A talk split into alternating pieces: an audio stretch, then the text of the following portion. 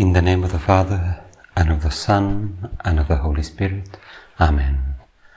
My Lord and my God, I firmly believe that you are here, that you see me, that you hear me. I adore you with profound reverence. I ask you for pardon of my sins, and for grace to make this time of prayer fruitful. My Mother Immaculate, Saint Joseph, my Father and Lord, my guardian angel, intercede for me.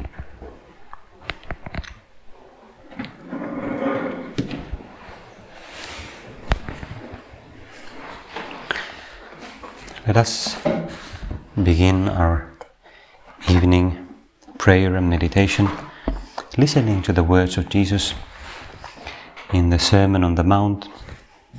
I read from chapter 5 of the Gospel according to Saint Matthew. He begins with the words, "Do not think that I have come to abolish the law and the prophets. I have come not to abolish them, but to fulfill them." This "to fulfill the law and the prophets" can be read at least in two ways. One, to mean that Jesus, you are the one who fulfills the law and the prophets, who also, in terms of the moral law in the Torah, you live it fully. And also in the sense that you bring them to fullness, that you give them their full meaning. Both meanings, both readings are true and correct, applied to Jesus in your personality, your person, and also in your teaching. "For truly I say to you, till heaven and earth pass away, not an iota, not a dot will pass from the law until all is accomplished. Whoever then relaxes one of the least of these commandments and teaches men so, shall be called least in the kingdom of heaven. But he who does them and teaches them shall be called great in the kingdom of heaven. For I tell you, unless your righteousness exceeds that of the scribes and Pharisees, you will never enter the kingdom of heaven." This statement that your righteousness, your justice, your holiness should exceed that of the scribes and the Pharisees must have sounded a bit alarming or scary to the people who listened, because scribes and Pharisees were the ones who were zealous for the law of Moses, and therefore who tried to leave its different decrees to the smallest detail. But Jesus goes on to explain what he has in mind. What he has in mind is not that we are even more careful in fulfilling all kinds of details about fastings or ritual washing of hands. He says that he goes on to enumerate different statements of the Ten Commandments, that compendium of the moral law. "You have heard that it was said to the men of old, you shall not kill, and whoever kills shall be liable to judgment. But I say to you, that everyone who is angry with his brother shall be liable to judgment. Whoever insults his brother shall be liable to the council, and whoever says, 'You fool,' shall be liable to the hell of fire." Again, of fire. "You have heard that it was said, 'You shall not commit adultery.' But I say to you, that everyone who looks at a woman lustfully has already committed adultery with her in his heart. It was also said, 'Whoever divorces his wife, let him give her a certificate of divorce.' But I say to you, that everyone who divorces his wife makes her an adulteress. Again, have you heard that it was said to the men of old, 'You shall not swear falsely, but shall perform to the Lord what you have sworn.' But I say to you, do not swear at all, either by heaven, for it is the throne of God, or by earth, for it is his footstool, or by Jerusalem, for it is the city of the great king. Let what you say be simply yes or no. You have heard that it was said, an eye for an eye and a tooth for a tooth, that famous in Latin known as the lex talionis, that which had the purpose originally of limiting the circle of or cycle of vengeance. When someone did some harm, then when for an eye, then you go and smash the whole person, or when a neighboring town or neighboring tribe happened to kill someone, then you go and burn the whole village. That is the cycle of vengeance that humanity has suffered of so often. And the Old Testament and some other legal codes of the ancient Middle East sought to limit that cycle of vengeance. Again, eye for an eye and tooth for a tooth. It's not a rule of a harsh punishment, but a limited punishment. But I say to you, do not resist one who is evil, but if anyone strikes you on the right cheek, turn to him the other also. A statement that cannot be easily turned into a universal law, of course, but which manifests the heart of Christ. Jesus, you did exactly this. You allowed yourself to be treated unjustly. You have heard that it was said, you shall love your neighbor and hate your enemy. But I say to you, love your enemies and pray for those who persecute you, so that you may be sons of your Father who is in heaven. For he makes his sun rise on the evil and on the good, and sends rain on the just and on the unjust.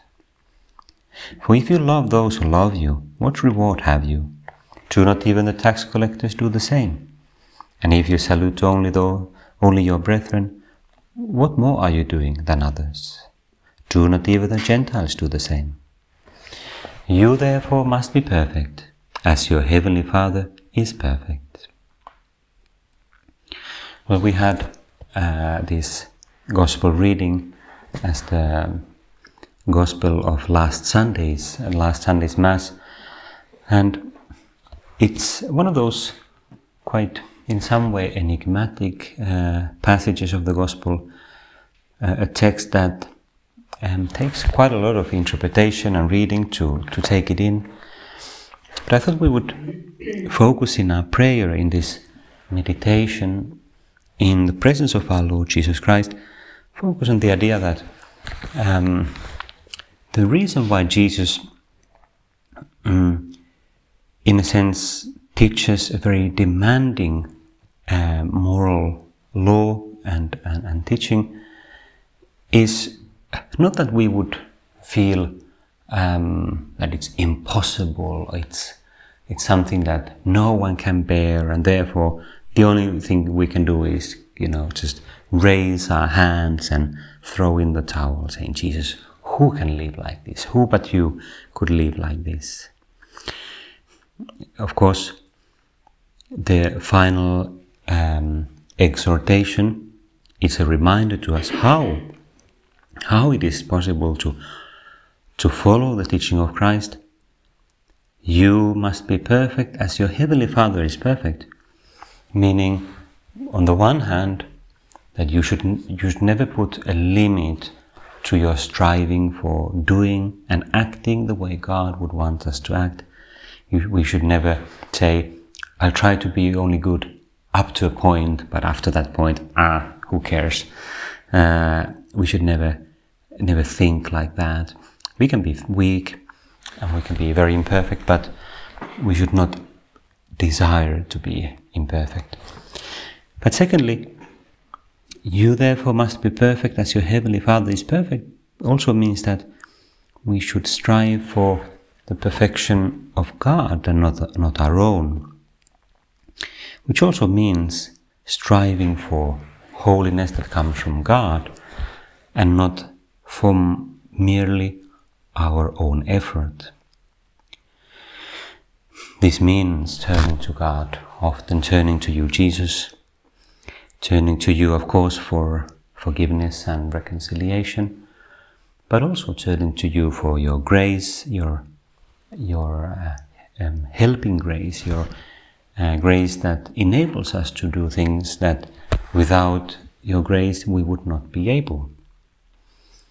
Often when we pray, when we come to you, Jesus, in prayer, that's what we ask for: light for our understanding and strength in the will, that impulse in the will, that ability to do your will. It's a good moment to ask ourselves, well, how often do I ask for that?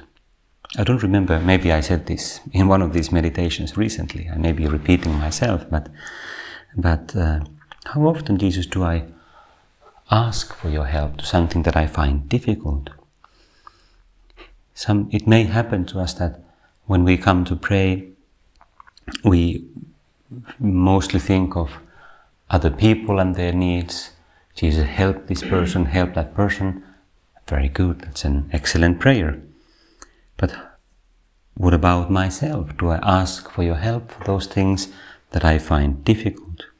Perhaps something that I've been struggling with in my interior life, some moral challenge, moral defect that I'm not able to rectify with my own strength. Do I turn to you, Jesus, asking for your help, asking for that light in my understanding, an impulse and strength in my will? Not merely asking that you take away the difficulty.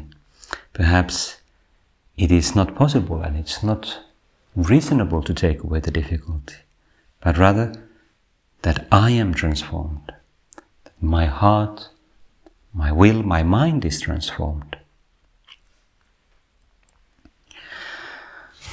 In the last Sundays, Mass also included a psalm that was very fitting in this connection with this Gospel.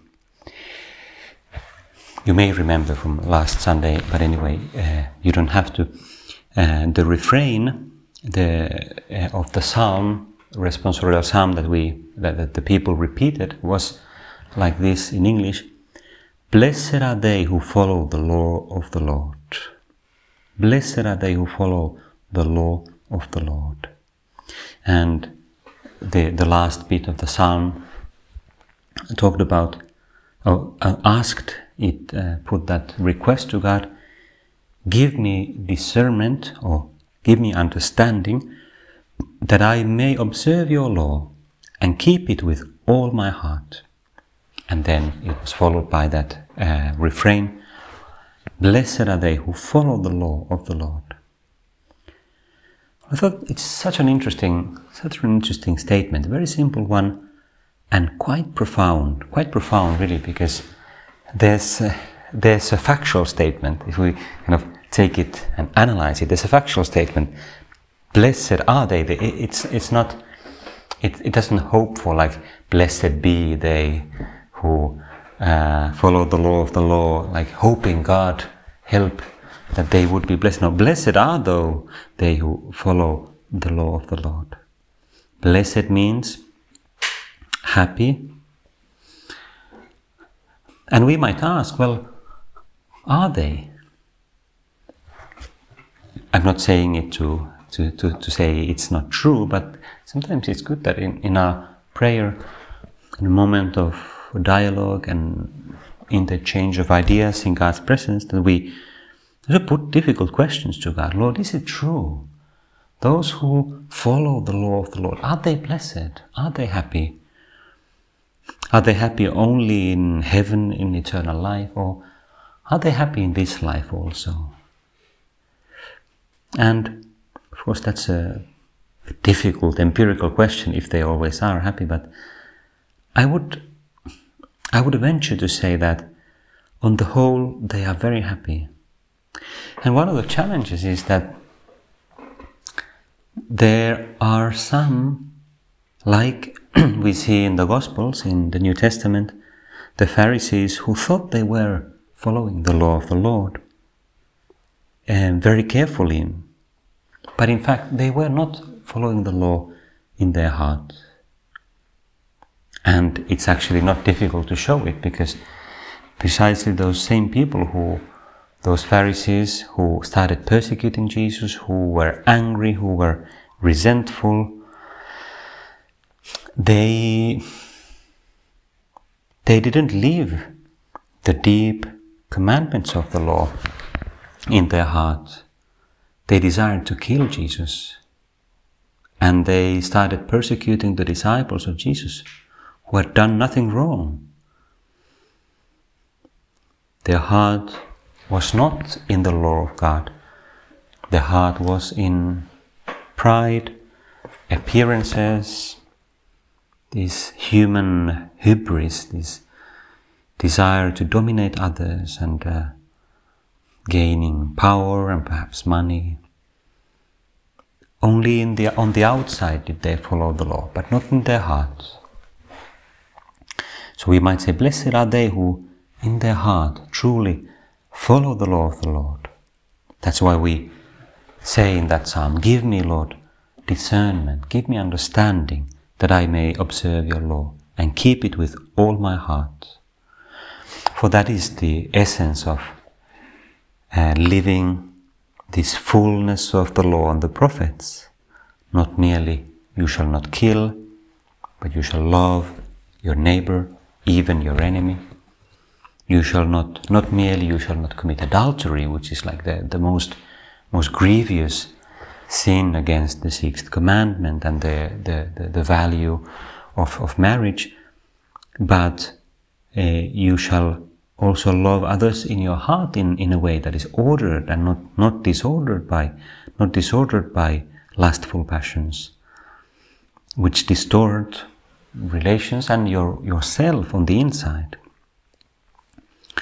and so on. You shall not merely swear falsely, but you shall truly love the truth, and not play around with words, but simply be very sincere and honest. There's a text in the Old Testament that connects to this and is quite beautiful. It's a text from Prophet Ezekiel, chapter 36. It's one that you have probably heard before. It talks about God's desire of giving us a new heart that is a gift of God. The text says as follows: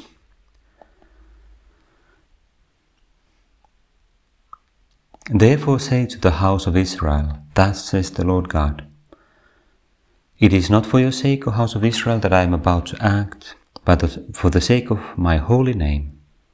I jump a little bit. I will vindicate the holiness of my great name, which has been profaned among the nations. And I will take you from the nations, and gather you from all the countries, and bring you into your own land. I will sprinkle clean water upon you. You shall be clean from all your uncleannesses, and from all your idols I will cleanse you. Let's remember here, by the way, this can be applied to ourselves also.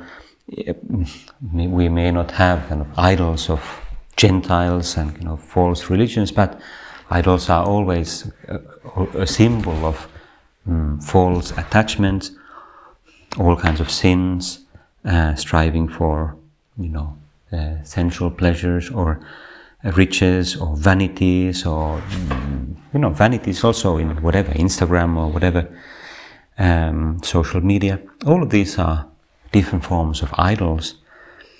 And from all your idols I will cleanse you. A new heart I will give you, and a new spirit I will put within you. And I will take out of your flesh the heart of stone, and give you a heart of flesh. And I will put my spirit within you, and cause you to walk in my statutes, and be careful to observe my ordinances. And you shall dwell in the land which I gave to your fathers, and you shall be my people, and I will be your God. This is a description of the blessedness that God wants to give us all of us, all human beings. And it requires a renewal of our heart. A renewal which is a bit paradoxical, because we might think perhaps that, well, Lord, take away from me this heart of flesh which is weak and give me a kind of a spiritual heart or something. Well, in a sense that's true, because you say, I will put my spirit within you, your spirit that gives us life, gives us a supernatural vision of things. But the problem is not having a heart of flesh, which means a human heart, a human interior. The problem is having a heart of stone which is insensitive. And that's what we see in the Pharisees, for example, and really everyone who is selfish and close to the grace of God, and everyone who is close to the needs of others, and people who have a heart of stone, who are insensitive and not receptive. Jesus, a heart of flesh means a human heart. You want us to be fully human, but also strengthened by your Spirit. There is an element of weakness, but with humility, that is openness to your grace. Before we finish, I wanted to take a few ideas from the Catechism of the Catholic Church. There's in part 3, which is entitled Life in Christ, which is the part dealing with moral teaching of the Church. There's a section on the notion of the law. It's a very good one, very beautiful one, the moral law. It's quite a dense section, so not very easy to read, but it's quite beautiful actually. I wanted to take just a few bits there to further give us an understanding of this. Ultimately, the reason why those are blessed who follow the law of the law. Why is it, Jesus, that we can trust this promise, that if we truly follow, if our hearts are in tune with your law, then we will be truly blessed, we will be happy. And the section on the moral law starts actually with a really nice statement. The moral law is the work of divine wisdom. Its biblical meaning can be defined as fatherly instruction, God's pedagogy. It prescribes for man the ways, the rules of conduct that lead to the promised beatitude. It proscribes the ways of evil which turn him away from God and his love. It is at once firm in its precepts and in its promises, worthy of love. That is the foundation. The moral law of God is not an arbitrary moral law. It's the pedagogy of a wise father who knows what is good for us. But there's a section talking about the natural moral law, which is that participation in the rational creature, the human being, in that broader wisdom and goodness of God. The natural law expresses the original moral sense, which enables man to discern by reason the good and the evil, the truth and the lie. And it's at once divine and natural insofar as it is, as it were, implanted in the human heart and in the human being, but divine in its origin, and therefore also inseparable from religion, inseparable from our relationship with God. But we need that guidance also of the law of Moses and the 10 Commandments, because we human beings, especially as a result of the original sin as well as our own sins, can become blind. And so the Catechism summarizes that the old law is the first stage of revealed law. Its moral prescriptions are summed up in the 10 Commandments. And here comes a very nice definition. The precepts of the Decalogue, that is the Ten Commandments, the Ten Words, lay the foundations for the vocation of man, fashioned in the image of God. They prohibit what is contrary to the love of God and neighbor, and prescribe what is essential to it. The Decalogue is a light offered to the conscience of every man, to make God's call and ways known to him, and to protect him against evil. As Saint Augustine said, God wrote on the tablets of the law what men did not read in their hearts. But it was still imperfect. Like a tutor, it shows what must be done, but does not of itself give the strength, the grace of the Spirit to fulfill it. And therefore we need that new law, the law of the Gospel, to reach the fullness of God's law and God's will. But importantly, the new law is not merely a set of prescriptions.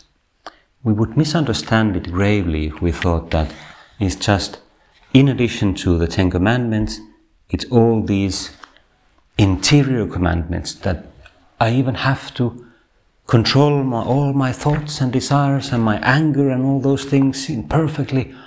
Lord, impossible. Like, how could everyone do that?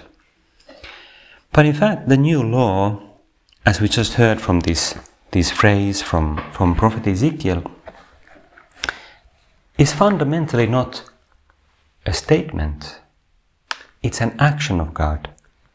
It's an action of the Holy Spirit. I will give my law to you. I will give you a new heart. I will give you my Spirit. And therefore the Catechism says here, in paragraph number 1966, kind of easy to remember because it makes you think of a year, 1966, whatever. The new law is the grace of the Holy Spirit given to the faithful through faith in Christ. The new law is the grace of the Holy Spirit. It's not a set of commandments. It's an action of God. The grace of the Holy Spirit. It works through charity. It uses the Sermon on the Mount to teach us what must be done and makes use of the sacraments to give us the grace to do it.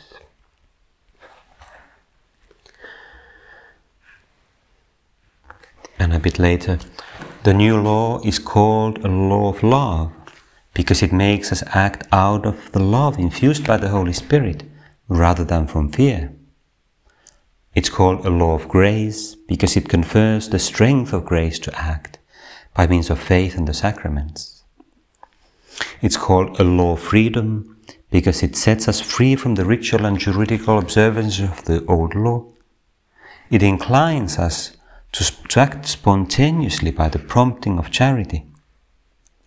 And finally, it lets us pass from the condition of a servant who does not know what his master is doing to that of a friend of Christ, or even to the status of son and heir, or daughter.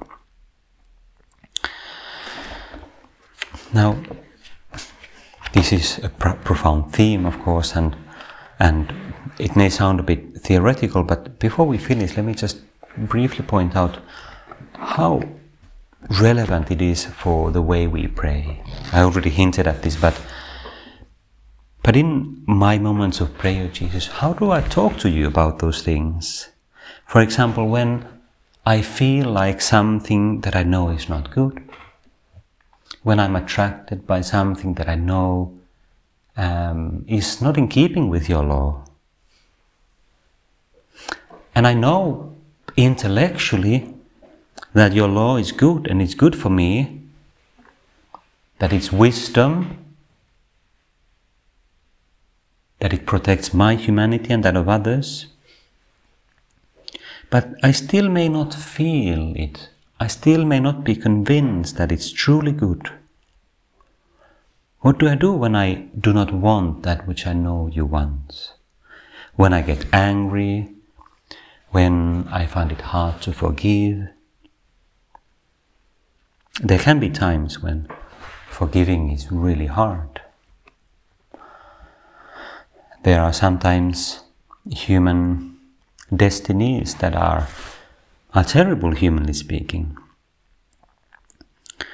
But there is a real reason why, Jesus, you say that you teach us to pray, saying, "Father, forgive us, as we forgive others who have sinned against us or trespassed against us." Because those who are imprisoned by hatred or unforgiveness, they suffer themselves. It becomes like a shackle that prevents them from being happy. Any kinds of attachments, Lord, help us to always turn to you and to ask for your grace and to go deep into opening our heart to you with those things that are perhaps difficult or things that are costly for us or things that we know that we cannot reform ourselves. We can only be changed. Our hearts can only be changed if we allow the ray of your light shine in. But to allow your light to shine in, we need to open our heart. Otherwise, you cannot send your Spirit into our hearts. Well, let's finish our prayer asking the Blessed Virgin to pray for us. Help us to have always this openness of our heart, this desire of living the law of God in everything, carrying it in our hearts, doing it from all our hearts. I give you thanks, my God, for the good resolutions, affections, and inspirations which you have communicated to me in this time of prayer. I ask you for help to put them into effect. My Mother Immaculate, Saint Joseph, my Father and Lord, my guardian angel, intercede for me.